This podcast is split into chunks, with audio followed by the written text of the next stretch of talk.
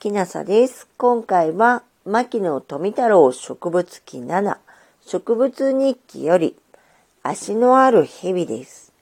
近頃、新聞に足のある蛇を捕らえたという記事が出て、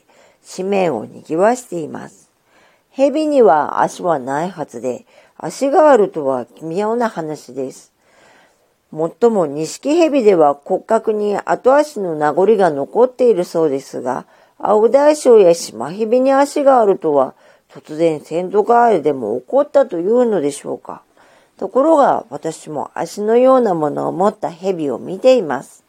私の家の庭には一本の柿の木があって、この木は私の書斎の前に植えてあります。この木によく青大将が巻きついていて、日向ぼっこをしています。私は別に蛇が嫌いでもないので、いつもそっとそのままにしておきます。このため、蛇の方も私を敵とは思わず逃げようともしません。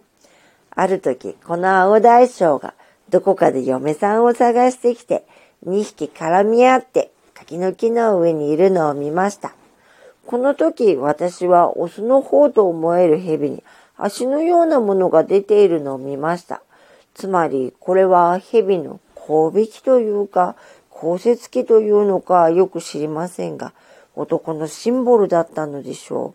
う。これを足というならオスの蛇は皆足を持っているわけです。普段は体内にあるのでしょうが、嫁さんを迎えると体外に出てくるものでしょう。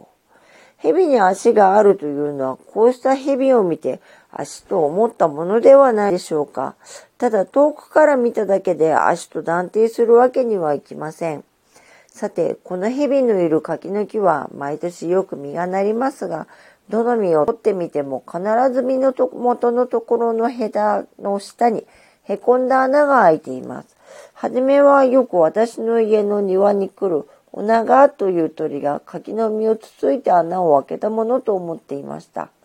ところがよく調べてみると、この穴はオナガがつついて開けたものではなく、それはこの柿の木の実がすべてそうなる自然にできる穴でした。この柿の木はあまり大きくなって邪魔になったので他へ植え替えましたが残念なことには枯れてしまいました。